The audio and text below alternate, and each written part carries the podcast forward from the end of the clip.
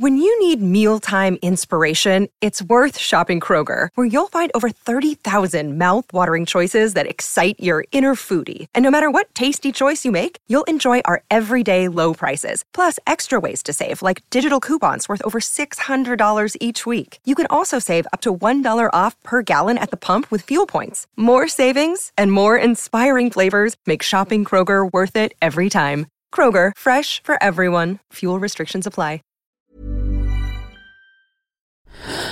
Louis. Nova Quand même, ça te marque à vie quand il y a eu de telles injonctions au silence.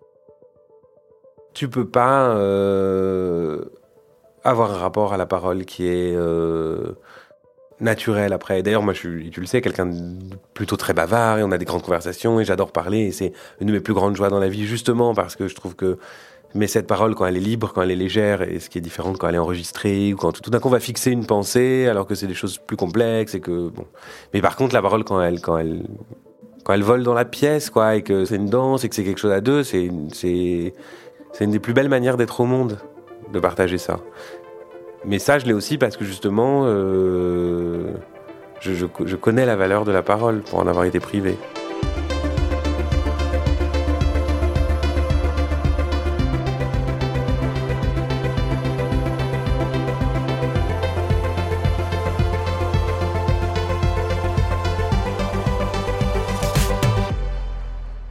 C'est une amitié qui a commencé comme ça, il y a quelques années, par de grandes conversations. On était tous les deux journalistes, on travaillait pas dans la même rédaction mais dans le même immeuble, et on s'est mis à faire des pauses clopes, et puis des pauses déj, et puis aujourd'hui, on est arrivé à 4 ou 5 heures de conversation téléphonique par semaine. Une de nos obsessions communes, c'est la parole et le silence. Elle irrigue son premier roman. Hugo Lindenberg a 41 ans et il vient de publier Un jour ce sera vide. L'histoire d'un petit garçon sur une plage un été qui rencontre un autre petit garçon, un qu'il rêverait d'être, plus léger, insouciant, un qui connaît le bonheur. Le narrateur, lui, est contaminé par les silences qui courent dans sa famille. Des silences qui remontent à la guerre, à la Shoah, et qui ensevelissent tout, jusqu'à la folie de sa tante, qui écoute Mike Brandt en fumant des cigarillos, enfermé dans une chambre pleine de souvenirs. Ce narrateur, qui observe les familles heureuses sur la plage pour analyser la consistance du bonheur, il dit J'aurais bu leur sang si ça m'avait permis de comprendre ce que c'est que d'avoir une famille comme les autres.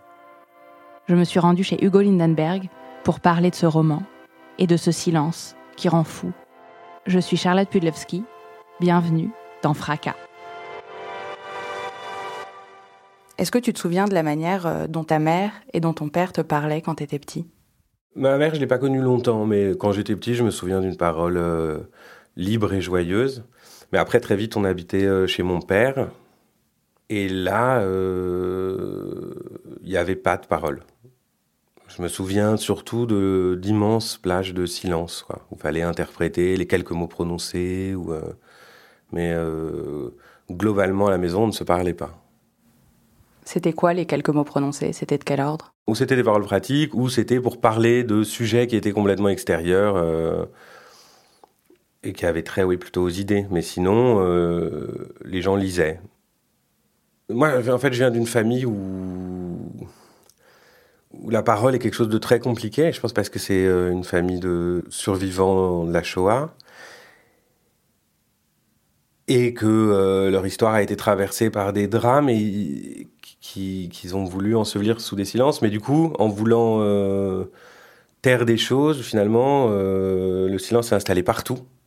Et du coup, plus rien n'était nommé, rien n'était dit, on racontait rien, ou alors c'était des blocs comme ça, euh, comme presque des contes et des histoires. Il y avait des bouts, euh, l'arrivée en France, euh, le passage de la frontière, quand ils ont fui. Parce qu'ils venaient de Pologne. oui, là, mes grands-parents maternels, ils venaient de Pologne, mais c'était la même chose de l'autre côté, où c'était des juifs de Hongrie. Mais où, où on sent qu'il y avait comme ça des récits qui étaient, des petits morceaux de récits qui étaient construits, mais tout le reste, c'était vraiment le silence, on parlait de rien. Euh, et j'étais toujours surpris quand j'allais euh, chez les autres euh, de voir comment la parole circulait.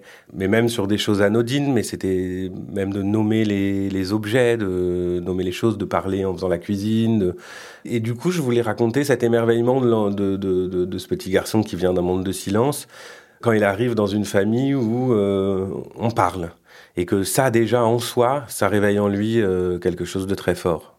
Donc dans les différentes couches de silence dans lesquelles tu as grandi, il y avait ta judéité même, le fait même d'être juif. C'était pas un truc qui était dit chez toi? Ça existait, mais on m'en a jamais parlé. Et jamais personne, pareil, n'a dit qu'on était juif. Et ça, c'est une chose que j'ai découvert euh, seul. Et eux-mêmes, de toute façon, du côté de ma mère, par exemple, ça avait été tenu secret jusqu'à la fin des années 70.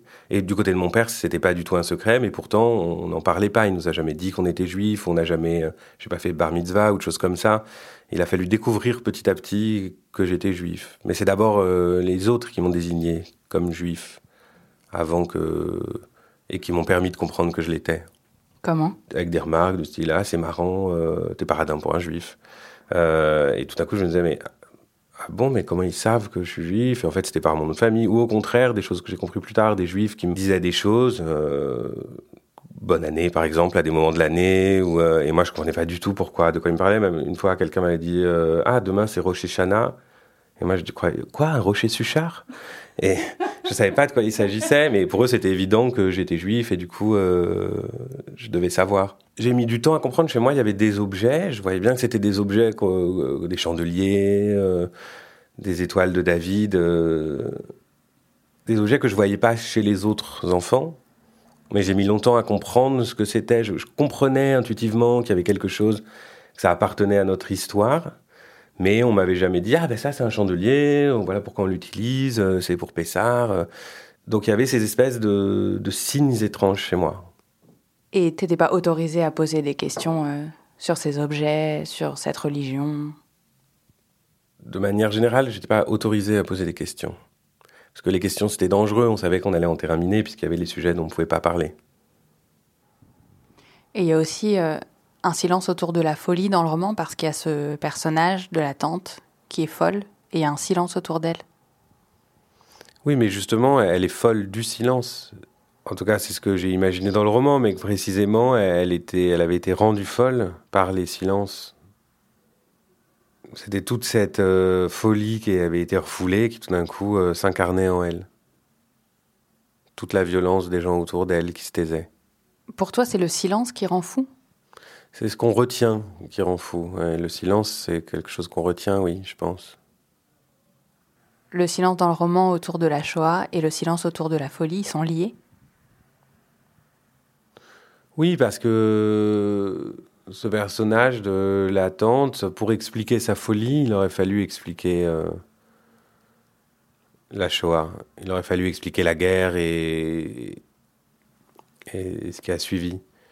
Et il aurait fallu justement commencer une conversation. Or, je pense que pour ces gens-là, toutes ces conversations n'étaient pas possibles à mener. Pour toi, ce, ce silence de, de, douleur des rescapés de la Shoah, il continue de se transmettre euh, de génération en génération parce que tu es la troisième génération et ce silence, manifestement, il a une place immense dans ta construction et en l'occurrence dans le livre. Oui, oui, je pense que de toute façon, euh, tant que le silence perdure, euh, la maladie mentale se propage dans les familles et que le seul moyen de l'arrêter, c'est justement de reprendre la parole. Mais ce qui paraît euh, étonnant peut-être d'un regard euh, extérieur, c'est qu'on n'a pas l'impression qu'il y a encore du silence sur la Shoah. Il y a eu beaucoup d'œuvres dans nos vies pour, pour notre génération, euh, en tout cas, sur, euh, sur tout ça. On n'a pas l'impression Ouais, qu'il y a un silence si Je me grand. suis mal exprimé alors parce qu'il n'y avait pas de silence de ce côté-là. On était abreuvé au contraire de, de documentaires, de livres. Et j'ai toujours vécu dans ces récits des autres. Et même euh, mon père était historien, il travaillait sur ces questions-là. Donc la Shoah en tant que phénomène historique ou la parole des rescapés, tant que c'était extérieur à la famille, c'était quelque chose de connu et puis de partagé. Et ça, c'était des choses dont on pouvait parler. Il n'y avait pas de tabou sur la Shoah. Mais l'histoire personnelle, c'est là où c'était compliqué parce que on n'est plus dans la Shoah, on est dans des traumas personnels. Alors que ce soit mes grands-parents, il y avait des choses dont ils ne parlaient pas, même si eux, enfin, il y avait des choses dont ils parlaient, mais c'était quand même des récits très figés, et puis sur des, euh, sur, sur des, sur des moments précis, mais c'était presque le silence, il n'était pas forcément pour retomber sur, sur la guerre précisément, il était tombé sur tout. Et par exemple, chez mes grands-parents maternels, sur le fait d'être juif, mais même si c'était quelque chose chez eux euh, qui dépassait euh, même ce cadre-là, ils étaient contre la religion et voilà, ils n'avaient pas envie de se définir comme ça. Mais par exemple, euh, mon père a probablement était un enfant caché pendant la guerre, même j'en suis sûr, mais ça c'est quelque chose dont il n'a jamais pu parler. Donc il y a une vraie différence pour moi entre la parole sur la Shoah et la parole sur sa propre histoire. Il semble y avoir un paradoxe entre... Non? Je sais pas quand je vois par exemple Alice Miller euh, qui a écrit euh, Le drame de l'enfant doué. Je te l'avais offert, le drame de l'enfant doué, non? Non, mais tu l'as lu? Mais si. Non, Bon. Et c'est tout un livre pour raconter que c'est un énorme best-seller, c'est encore aujourd'hui un énorme best-seller euh, de, psycho, où elle raconte à quel point on peut pas euh, se euh, réaliser tant qu'on n'a pas dit sa propre vérité, qu'il faut être dans la parole, nanana. Et après, son fils, des années après, écrit Le vrai drame de l'enfant doué, de l'enfant, oui, où il raconte que sa mère a caché toute sa vie qu'elle avait été justement une enfant cachée pendant la guerre. Je veux dire, c'est que c'est c'est une chose de parler des choses et c'est une autre de parler de ses traumas, je pense vraiment. Et du coup, certainement que l'ouverture de la, enfin certainement que beaucoup de gens maintenant ont témoigné, mais ça n'empêche pas que le silence c'est une maladie qui continue à se propager dans les familles qui sont euh, infectées. Est-ce qu'il y a des gens euh, à qui tu parlais, d'autres adultes qui étaient dans ta vie ou des copains à l'école? Est-ce qu'il y avait un endroit où tu te sentais à l'aise, en confiance peut-être, pour parler? J'aime pas l'image de l'oignon qu'on utilise toujours, mais il y avait comme des couches de paroles, c'est-à-dire qu'il y avait, des gens avec qui je parlais librement, mais avec eux, il y avait beaucoup de sujets que j'abordais pas. Parce que, euh, avec les gens de mon âge, avec les autres enfants par exemple, je considérais qu'il y avait euh, les choses liées à mon histoire familiale, justement par exemple euh, à la folie de ma tante ou à la mort de ma mère ou à l'histoire de mes grands-parents, c'était pas des sujets qu'on pouvait aborder avec eux, parce que c'était pas des sujets euh, ou qui les intéressaient ou qu'ils étaient en mesure de comprendre. Euh, et avec ma famille, j'avais une parole plus libre, mais euh, je veux dire avec mes oncles et tantes, mais quand même toujours dans des mensonges et dans des tabous, notamment autour de la mort de ma mère. C'était quoi les mensonges Ils faisaient semblant que la réalité était autre chose? Euh, c'est-à-dire qu'ils ont, ils m'ont jamais dit qu'elle s'était suicidée. Et comment tu l'as appris? En lisant des choses qui ne m'étaient pas adressées.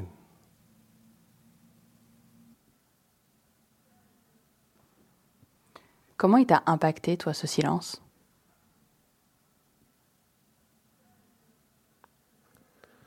Euh, Déjà, il a rendu ma construction euh, difficile parce qu'elle s'est faite à tâtons, dans le noir, sur beaucoup de choses. Et aussi, euh, il m'a rendu très perméable euh, aux injonctions astères. Et aujourd'hui, j'ai encore du mal à affronter le, les injonctions astères venant des autres. Comme quoi, par exemple? Le conflit, quoi. Prendre la parole, euh, aller contre la parole, euh, affronter une conversation qui fait chaud au visage, quoi.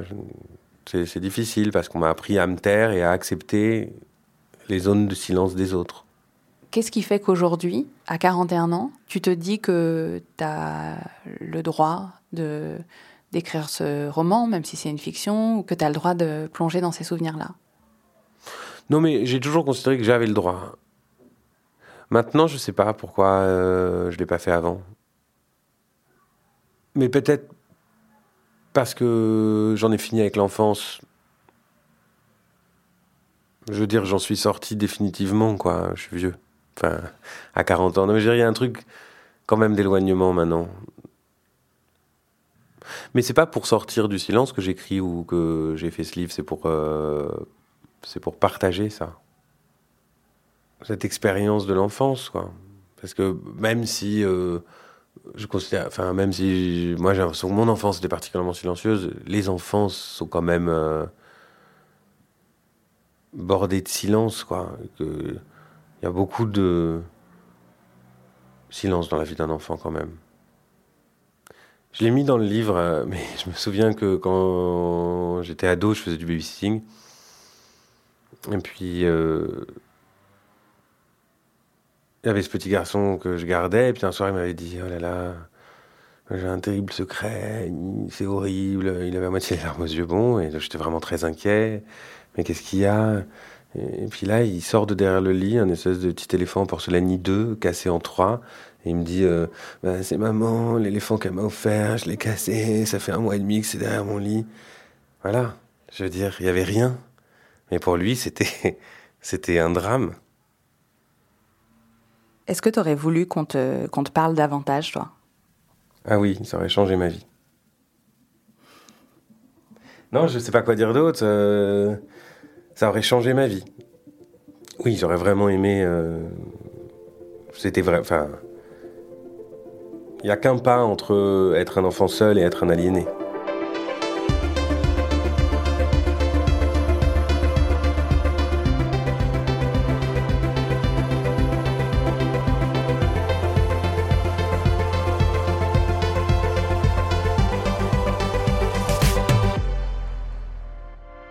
Cet épisode de Fracas a été réalisé et mixé par Malo William. La musique a été composée par Valentin Fayot. Fracas est un podcast produit par Louis Média et Radio Nova. J'espère que cet épisode vous a plu et si c'est le cas, je vous invite à en parler sur les réseaux sociaux et puis dans la vie aussi, à laisser des commentaires sur Apple Podcast, à vous abonner sur votre plateforme de podcast préférée et vous pouvez m'écrire sur Instagram at chapudelot ou à hello at louismedia.com. À très vite. Bonjour, ici Louis Vindel.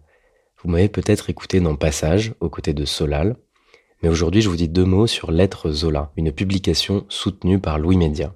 La promesse de Lettres Zola, c'est d'amener la littérature dans votre boîte aux lettres. Chaque mois, recevez un texte original et inédit par une jeune plume française.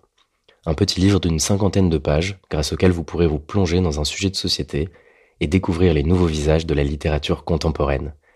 Mathieu Palin, Blandine Rinkel, Arthur Dreyfus, Abigail Assor, François-Henri Désérable et bien d'autres.